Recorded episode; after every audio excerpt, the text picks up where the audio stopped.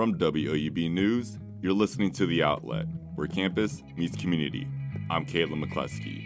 Each week on The Outlet, we bring you stories from Southeast Ohio. This week on The Outlet, this year's Athena Award recipient has been announced. It's such a great night, not to just um, acknowledge the nominees, which we had great nominees, but to acknowledge the disability community here in Athens. And Ohio University celebrates fathers coming to campus. It means a lot because as an out-of-state student, I barely get to see my family. Um, so these weekends are really special because I get to have a little bit of home um, so far away. These stories and more right here on The Outlet. The city of Athens is celebrating this year's winner of the Athena Award. Outlet reporter Jack Green has more on what this award means for people advocating for those with disabilities. William Peacock says doctors believed he wouldn't be able to walk or talk. I was diagnosed with cerebral palsy. I um, doctors told my mother I couldn't walk or talk. Now, 56 years later, he not only speaks for himself, but for hundreds in the community, and was honored with the 2023 Athena Award by the city in front of dozens of people for his work. I feel like it's a dream come true for me.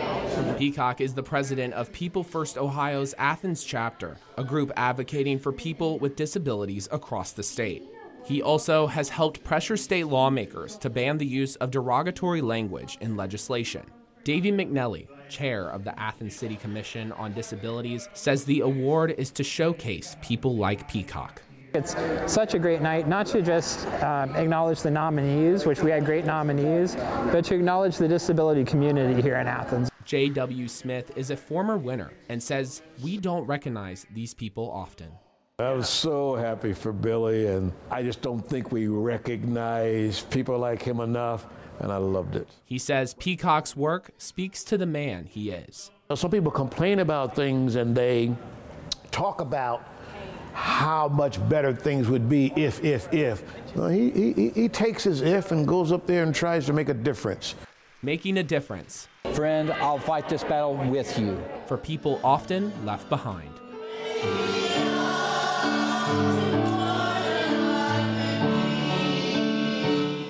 Reporting for the outlet, I'm Jack Green in Athens.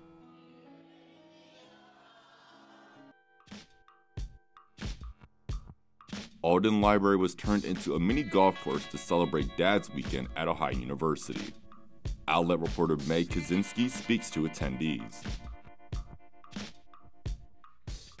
The third, fourth, and fifth floors of Alden Library transformed into a mini golf course this past Saturday for Dad's Weekend. Students and their dads teed off and putted their way through several obstacles, including everything from globes to whiteboards. The makeshift mini golf course provided many students and fathers with laughs and memories. It means a lot because as an out-of-state student, I barely get to see my family. Um, so these weekends are really special because I get to have a little bit of home um, so far away. Not only were students able to talk to and visit with their families, but fathers were also grateful to have the opportunity to see their children.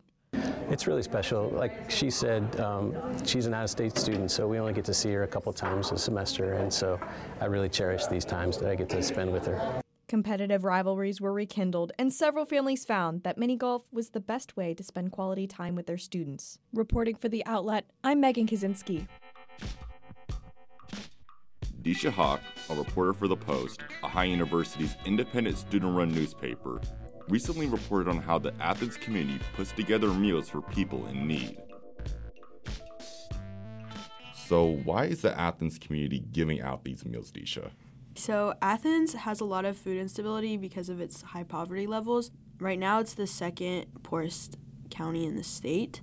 And because of that, obviously, food instability is a really big problem. And also, Athens has a huge student population because Ohio University is here.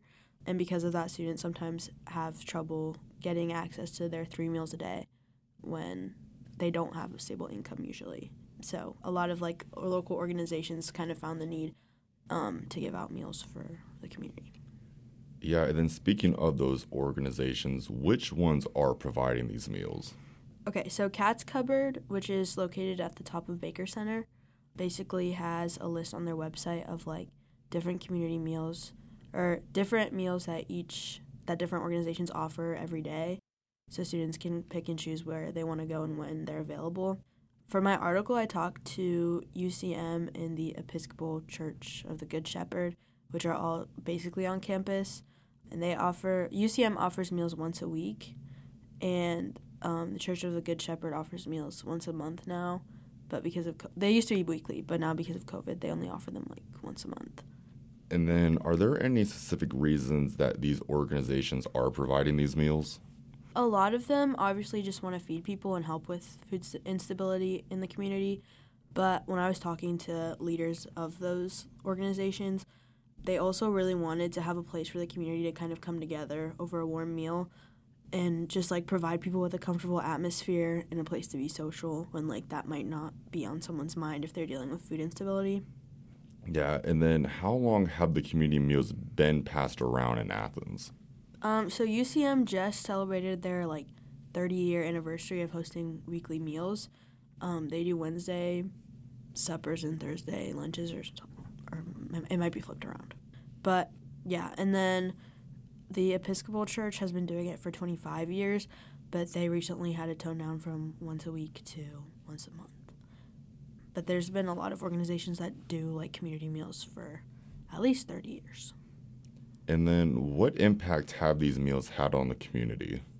Mm, I think a lot of these meals have led to the community, I guess, being more aware of like issues going around um, locally. So a lot of them have like like other other initiatives going on outside of meals. So I know the Church of the Good Shepherd they have a thrifting shop also, which is um, they told me that it was literally just so students can have a place to come and get clothes that they might not usually have access to on campus, and um, it's a lot cheaper than going like outside of campus to buy clothes, and um, yeah, and also it just helps bring the community together, either volunteering and working together to make a meal, or um, receiving a meal and like sitting down and being able to talk to other people. That was Disha Hawk from the Post. This segment is a part of a collaboration between Ohio University's longest running independent student run newspaper and WOUB Public Media. The reporting was done by The Post, and the audio is brought to you by the production team at WOUB. To read Disha's full story, visit thepostathens.com. The days are starting to get shorter in Southeast Ohio. WOUB lead forecaster Emily Dietz explains the process of daylight savings time and how it started. So, Emily, for today's topic, we're going to be talking about daylight savings time since it just happened last weekend. What can you kind of tell us about this concept? Yeah, so I kind of went on a little bit of a deep dive. um, it was actually really interesting to read about because it was actually first proposed by Benjamin Franklin in 1784, but he was semi joking about it just because he felt he was wasting time in bed in the morning and he also thought it would help with candle consumption and save money on that. So it was written as kind of a joke, and then um, later down the road, about 100 years later, um, actually the credit goes to George Hudson from New Zealand in 1895 who proposed a two hour shift in the fall and in the spring, which I don't know about you, but two hours would be a lot. I can barely handle an hour, especially in the spring where you spring forward. That's like me going to bed for maybe eight to nine hours sleep to getting like six to seven. Exactly, exactly. Definitely not ideal. So that was the first kind of proposal of daylight savings time. And so a lot of countries kind of like went off that, but like not till the 1900s. So Canada first implemented the one hour time shift in 1908. But if you look online to see like oh who implemented it first, it will say Germany in 1916 because they tried to implement it back in 1908, but it didn't really take well with Parliament. And then in 1916, um, Germany was the first nation in Europe to cut, um, and this was due to help cut energy costs and help with the war effort since we're um, getting into World War One now. And then fast forward a couple years, getting into America now, uh, it was decided in 1966 by American lawmakers that the shift would happen at 2 a.m., and that's kind of when daylight savings time really hit America. But the idea was to move the time of sunlight from the early mornings into the evenings to help people um, sort of have more time in the day. I guess people were talking about it as that. And then a common misconception is that everyone thinks it's farmers, but it's not really the farmers' reason, which was I always thought that was kind of That's interesting. I thought too. yeah. And it really just, yeah, it wasn't really any farmers because they're actually kind of upset by that if you read it because it kind of shifts their daytime. And it's good for small businesses, though, who are staying open later because the hour of sunlight pushed to the evening kind of keeps people wanting to go outside a bit more. But for farmers, it really wasn't that ideal. And that's part of the reason why things were pushed off so much, especially in Europe way back in the early 1900s because a lot of farming people, they just, it wouldn't really work for them. But um, a lot of countries near the equator don't observe daylight savings just because there's enough equal sun that they don't really need that shift in time. But also looking back at ancient civilizations too, the way they kept time, uh, they had pretty similar practices as daylight savings. It wasn't as exact as like changing clock, but still, it was kind of interesting to read about. I think it was it was either ancient Greek or ancient Romans. I can't remember, but they used water as a way to kind of keep their clocks going, and that was kind of uh, interesting to read about how they shifted their times based on the sunlight as well.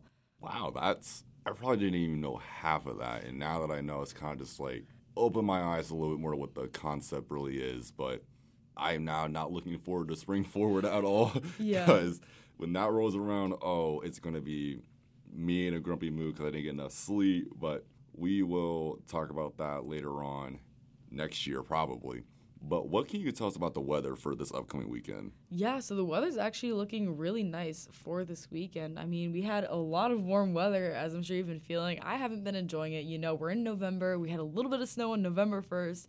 But now that we're in November, I'm ready for cold weather. I'm ready for sweatshirts. The leaves are all off the trees, you know, but um, so it'll be warm tomorrow a little bit as well. And we're expecting a little bit of rain uh, in the morning hours since we're actually going to have a cold front coming through. So yay, fall weather, but uh, that cold air is going to bump up against that warm air, cause some clouds and precipitation, and that'll be during the morning commute hours on Thursday around 6 a.m., 7 a.m. So I guess going to work times as well. But that'll just leave us with a cloudy day on Thursday and going on into Friday. But that's when things are really going to cool down. We're going to see weather in the 50s for the next upcoming week, but at least it'll be sunny. So we have high pressure that's going to push clouds out of the way, and it's going to look like a nice week. I'm kind of at least excited for that. So chilly, sunny weather. We're inching closer into fall weather, even though we've been saying that for weeks, but hopefully it'll stick around uh, for a while.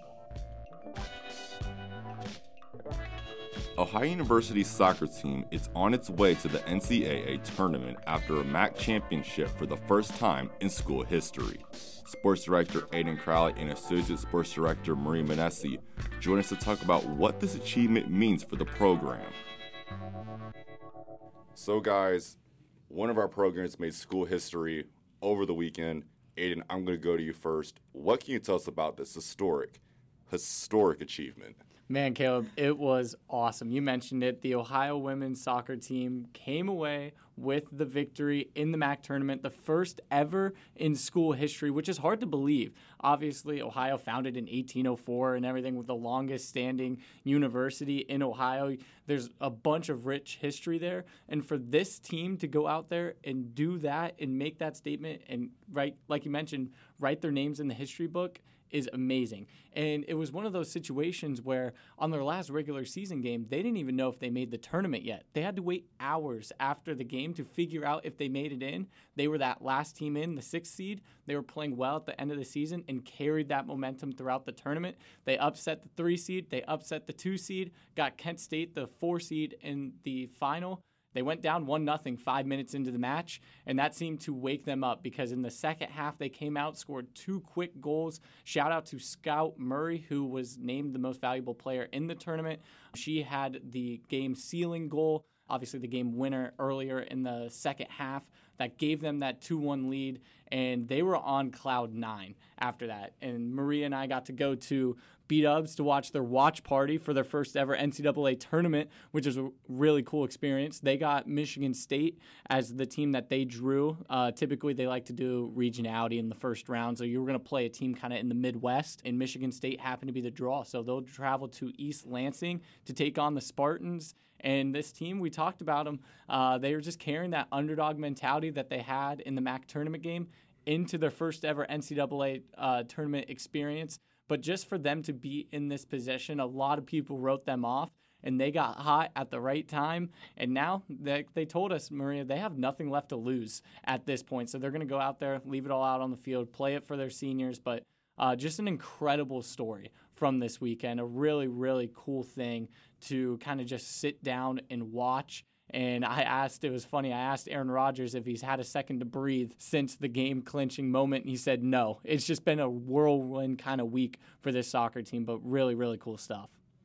And then to kind of move on, unfortunately, football did lose to Miami for Battle of the Bricks a few weeks back. However, they did win on Tuesday against Buffalo. Maria, I'm going to go to you. What did we see throughout this game? Yeah, obviously a tough loss in the Battle of the Bricks for Ohio. Um, definitely one in the MAC East race. Obviously, don't control their own destiny anymore. Another MAC East opponent, Buffalo, on the road. Definitely a tough place to play at. Head coach Tim Albin said after the game that the last three or four times that they've been there, it's been a one score game. So obviously, a tough place to play, but Ohio came out on top with a 20 to 10 victory, a much needed victory, especially after that loss. But um, the beginning of the game obviously did not look good for Ohio. Um, it was held to just 41 yards on 14 plays on offense, and they really just couldn't get into a flow. And I think that was one of the biggest things. I think they only had two first downs in the first half as well. So, speaking with quarterback Kurtis Rourke at the end of the game, I think the biggest thing for them was they weren't able to capitalize on third downs, and that was something he said they emphasized at halftime, just executing, getting in the flow which they were able to do in the second half. Sieh Bangura, running back, had two touchdowns. Obviously, big for them. Just they've struggled in the running game past couple weeks, so I think that was big, especially for Sieh. They finished with 115 yards on the ground. In the defense, all game like they played all season, just dominated and was able to hold Buffalo specifically in the first half and just to close out the game. But obviously, a much needed victory, especially after that tough loss to Miami. Just to be able to get it done against Buffalo was big for them. Yeah, and then to now move into volleyball, Maria, I'm going to go back to you. What happened with them over the weekend?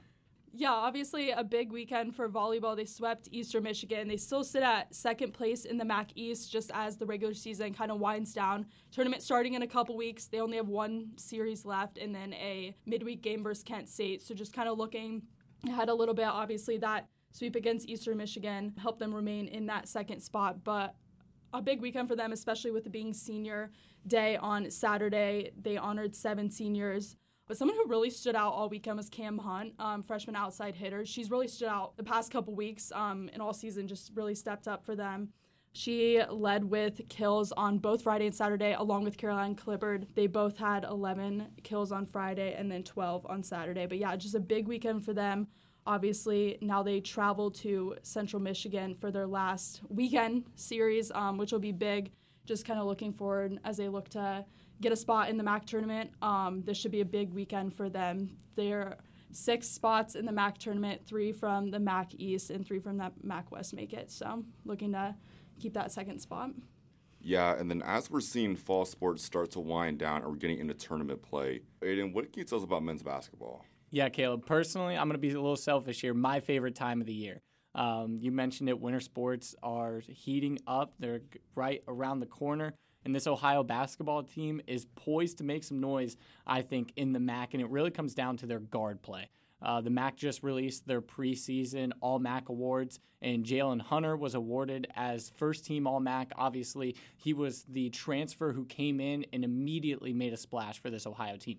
He seemed to fit the culture really well. It seems like when Jeff Boals targets the transfer portal, he's looking for a specific kind of player who fits Ohio systems very well, and that was Jaylin Hunter last year. He was able to come in and make a splash, an instant team leader, which is not always the case for a transfer. And then, of course, he was nasty on the court, hitting shots from deep. He's a three level scorer. He's also a lefty, so that adds to it as well. But obviously, they're going to lean on him as kind of the main scoring option for him this season. But watch out for a fully healthy A.J. Brown. The sophomore from Orlando, Florida, was banged up a little bit last season, was able to get fully healthy in the tournament run, and obviously dropped a career high performance, uh, 20 plus points in that MAC uh, tournament game. And he was awarded MAC second team as a sophomore. So obviously, they see the potential in him. I asked Jaylin Hunter about Brown and seeing him for a full offseason, and Jaylin Hunter put it simply. He said he's a star and he's somebody who's going to light up the scoreboard. So this backcourt for Ohio is going to be the main focus.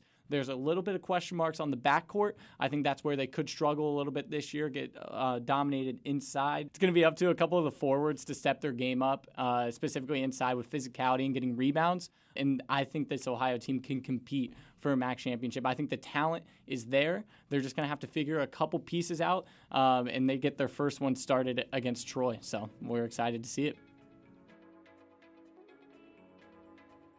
That's all we have for you this week. Thanks for joining us. The Outlet is produced each week by me, Caleb McCleskey. We're edited by Tisha Baidia, Aaron Payne, and David Forster. Adam Richards, our technical assistant, and our theme music is performed by Ryan Gabos. Enjoy our show? Tell a friend to give us a listen. They can subscribe to the outlet on SoundCloud or Spotify, as well as Apple Podcast, or find us online at woub.org. They can also follow us on Twitter at outlet underscore WOUB and Instagram at newswatch underscore WOUB. We'll be back next week with more stories from Southeast Ohio.